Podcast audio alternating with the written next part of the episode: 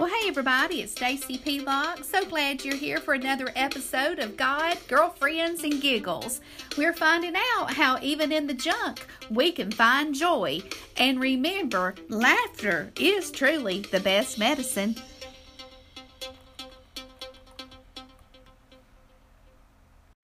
Hey everybody, it's Sister Stacy, and I'm so glad that you joined in today. So, today's podcast is what does love have to do with it? You may be asking yourself that same question. So, today on God, Girlfriends, and Giggles, we're going to find out what does love have to do with it? So, grab your Bible, your pen, your paper, something good to drink, and get ready for our next episode of God, Girlfriends, and Giggles.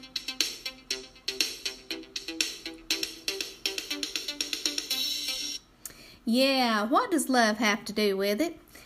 I have thought about that question and I guess I'm thinking about love a little bit uh, with my wedding anniversary coming up next month. Mr. Todd and I will be married 35 years. And yes, I was just a baby girl when I got married.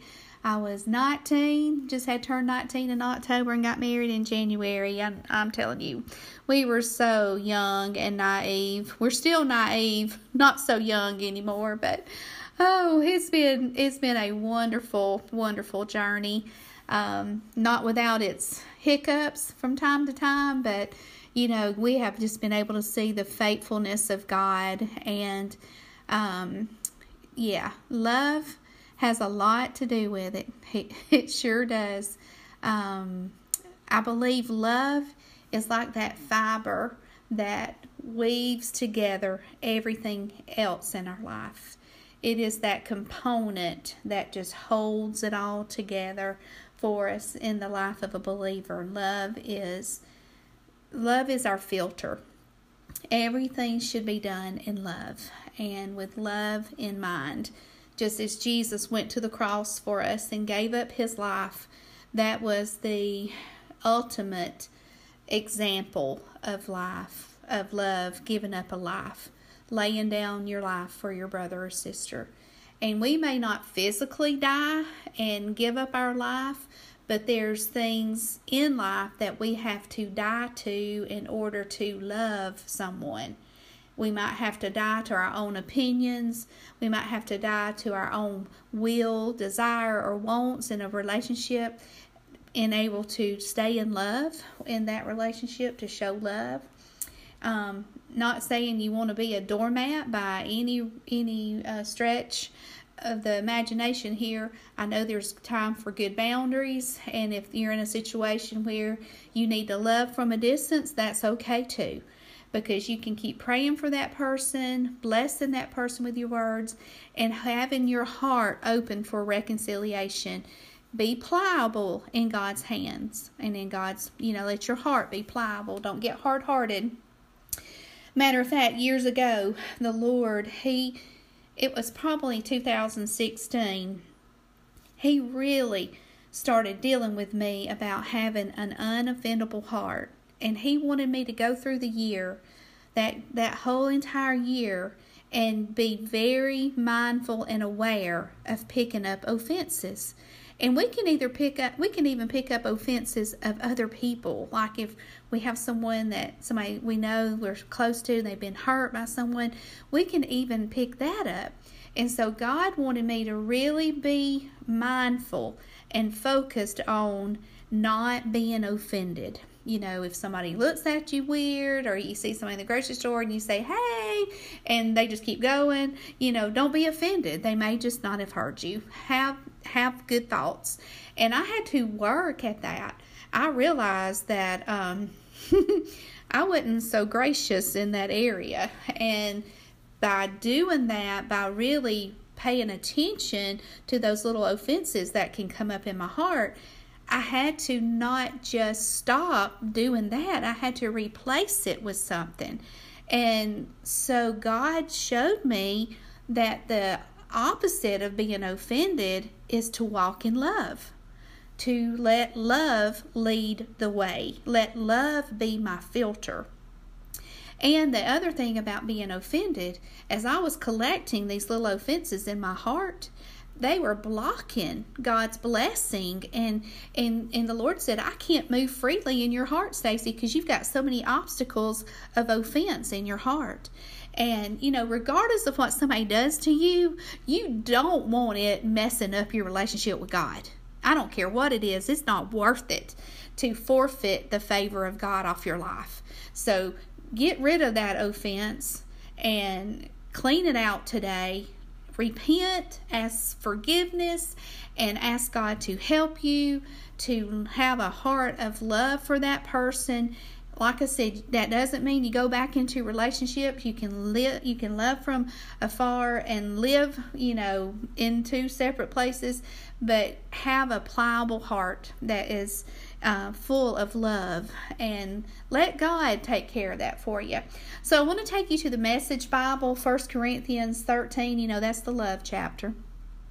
And I really love this out of, I love, I really get blessed by the Message Bible on this passage. And starts at verse 3. If I give everything I own to the poor and even go to the stake to be burned as a martyr, but I don't love, I've gotten nowhere. So, no matter what I say, what I believe, and what I do, I'm bankrupt without love. Love never gives up. Love cares more for others than for self. Love doesn't want what it doesn't have. Love doesn't strut, doesn't have a swelled head, doesn't force itself on others, isn't always me first, doesn't fly off the handle, doesn't keep score of the sins of others, doesn't rival when others grovel, takes pleasure in the flowering of truth, puts up with anything, trusts God always, always looks for the best, never looks back, but keeps going to the end. Love never dies. Inspired speech will be over someday. Praying in tongues will end. Understanding will reach its limit. We know only a portion of the truth, and what we say about God is always incomplete. But when the complete arrives, our incompletes will be can- canceled. Praise the Lord. Now, I work with women in a recovery home located in our area. I'm the chapel for a chaplain for them, and we do chapel once a week. And I go and spend time with these ladies.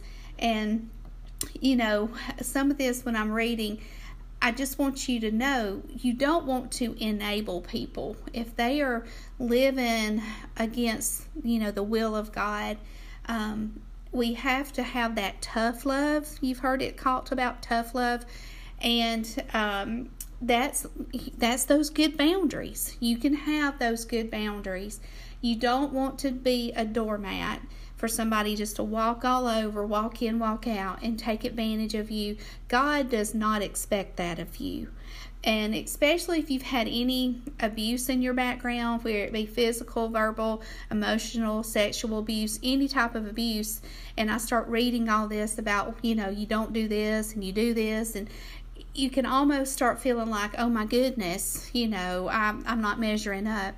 But I still want to tell you that Jesus had boundaries when he was here on earth. He he did not let everybody in his inner circle. He kept people around him that were supporting him on, you know, that carried his message and helped him deliver the message and follow his mission. He kept that close circle, um, and that was protection for him. So I want want you to know that as we talk about love, that you still want those good boundaries and you can love from a distance, and that is perfectly fine. But we don't want to have an offense in our heart. We don't want to have um, those things that are hindering our relationship with God. And I just say to you today, search your heart. Ask the Lord to to look in your heart. Hold it up, like hold your hand up and say, God, sift, sift my heart. If there's anything in my heart that does not align with your word, if there's any hard places, get it out of me, Lord. Help me to, you know, be on that potter's, potter's wheel and be pliable. Don't be stubborn clay. Be pliable, soft, so he can mold and make you. And he'll protect you You know, don't feel like you have to fight for yourself. God will fight for you. Um, some other verses about love, 1 John 4 8. Whoever doesn't love doesn't know God because God is love. He is love. 1 John 4 16. And so we know and rely on the love God has for us. God is love. Whoever lives in love lives in God, and God in them. John 14 15. If you love me, keep my commandments. And 1 John 4 19. We love because he first loved us. Jude 1 2. Mercy, peace, and love be yours in abundance. Anybody want some abundance of mercy, peace, and love? I sure do. 1 Corinthians 16 14. Do everything in love. Oh my goodness. If we could just filter everything through love, um, I believe we'd walk different, we would act different, we would have, um, we would just have a, a, a different just a different uh, feel in our life. Like we, we would just do things so differently if we filtered everything through love. Um, I've got over a hundred verses here about love. Oh my goodness. And if you want these verses, I'll be glad to email them to you if you'll contact me through Lamb's Ministry or on Facebook. If you'll get in touch with me, then I will definitely get these to you. John 15 13, greater love no one than this to lay down one's life for his friends. And I think that is what Jesus did. He laid down his life for us and gave it gave it up for us. And you know, you may not think, well, I don't physically lay down my life, but we can we can lay down our opinions. We can lay down our want and wills and what the way we want it with others, and we can let that die and let love triumph all of that. Um, not easy to do it, but you it is it you can get there. You can get there. First John four eighteen. There is no fear in love, but perfect love drives out fear, because fear has to do with punishment. The one who fear fears is not made perfect in love. I had a lady at Lamb's that just could not wrap her head around this scripture because she was like, I just can't get perfect in my love. I just I just mess up too much and my love can't get perfect. And I'm like, "No, it's his perfect love working through you, not the other way around." And she's like, ah, "Well, that's a game changer." And it sure is. It sure is a game changer. So I want to share one last thing with you. Um, I give these out. I've given out, I don't know, probably hundreds of these things, but what we do um, from the New Living Translation, that verse out of Corinthians 1 13, 4 through 8, I take and put your name in this verse. So where you see love, I put your name. And if you'd like a copy of this, I'll be happy to email it to you or mail it to you. Just get in contact with me through lambsministry.com and I'll get it in your hands. But it I'm going to read it to you and put my name in there and you think about your name being there. Stacy is patient and kind. Stacy is not jealous or boastful or proud or rude. Stacy does not demand Stacy's own way. Stacy is not irritable and Stacy keeps no record of being wronged. Stacy does not rejoice about injustice, but rejoices when the truth wins out. Stacy never gives up, never loses faith, is always hopeful, and endures through every circumstance. Prophecy and speaking in unknown languages and special knowledge will become useless. Stacy will last forever. So when we're walking in love and we're being love, we're called to love. That's what it's all about. Just letting love be our filter. We're called to it.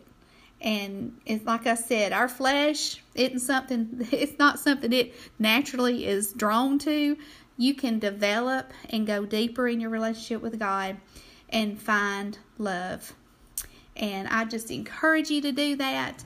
If um, you need to talk with me, I'm available to talk with you.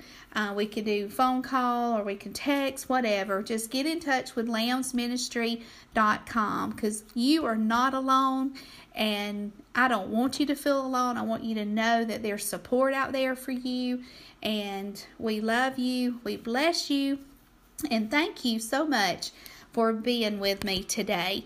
And remember to keep a smile on your face and live under grace. God bless you. Well, thank you for joining us today. I hope you've enjoyed God, Girlfriends, and Giggles. If you'd like to get in contact with me, Stacy Pelock, you can reach me at lambsministry.com. In the meantime, put a smile on your face and live under God's grace.